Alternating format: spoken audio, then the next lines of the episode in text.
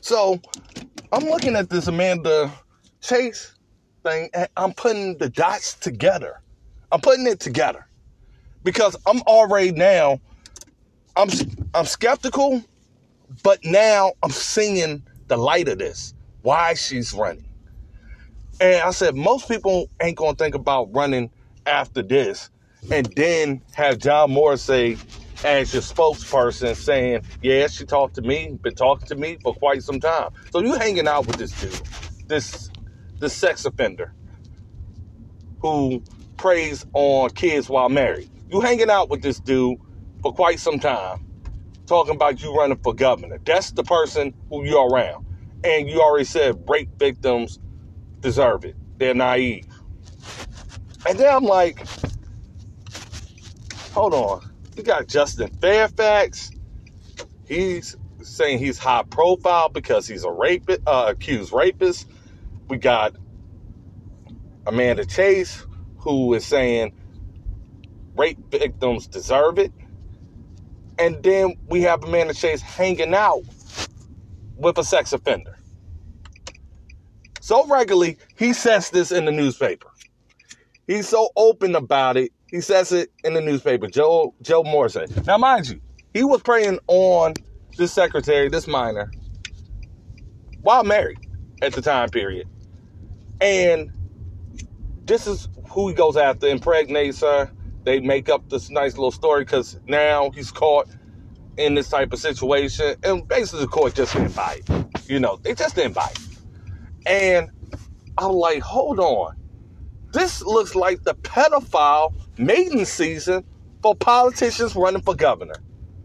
And I said, there's too much close association between the accusations and the crime is all related to sexual assaults, rape, and pedophilia.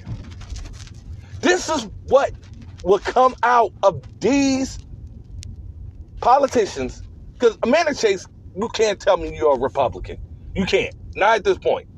This time frame, you already embarrassed Chesterfield County Republican Committee by having a camera crew and the rest so they can show you yelling and having a sideshow outside of a meeting that they exiled you for. Now we starting to understand why they exiled you. Because something ain't right here. Something ain't right with you mentally. That's what it boils down to. And I would not feel comfortable with my kids at the Capitol. I don't feel comfortable no more. Why have we gotten to this point? I'd rather a law abiding gun owner with me armed because I don't know what craziness waits for me behind that door and who's going to try to go after my kid or who is okay with me getting raped or a woman getting raped and saying it's our fault. I, I said, this is that liberal bullshit. And she has the nerve, the nerve to have these type of associations to the point they are willing to say this in the newspaper. Joe Morrissey knew what he was doing when he was saying it because he knows his background. Justin Fairfax says it's high profile for me to run by being an accused rapist. Because that gives me enough momentum for me to become governor. And then on the other hand, the person who has spent time in jail and is a registered sex offender. I said, oh my God. And he's in the Capitol where he can't be arrested because he has some kind of immunity. Remember Chris Hurst, DUI? He gets out of it because he can't get arrested. People mad. Democrat. I say, if you're to bring this into the campaign, oh, I'm to hit dirty. I got to represent every single sexual assault victim and those who advocate for them because I've been doing it. No excuses. And I called out the ones who lied about rape too. But the fact is, I never said anybody deserves to get raped. I don't hang out with sex offenders and brag about it and then at the same time frame try to justify it and then have Justin Fairfax who, on the other hand, says this is enough profile because I got accused of rape to become governor. This is what we have in the election right now, people. That's the fact. And then you got Merle Rutledge, the firebrand, the man, Rutledge University, the person who goes where he wants, where he wants, and says he's going to do exactly what he's going to do. The choice ain't hard.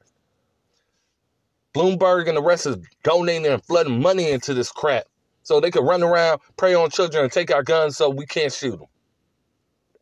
That's that liberal bullshit.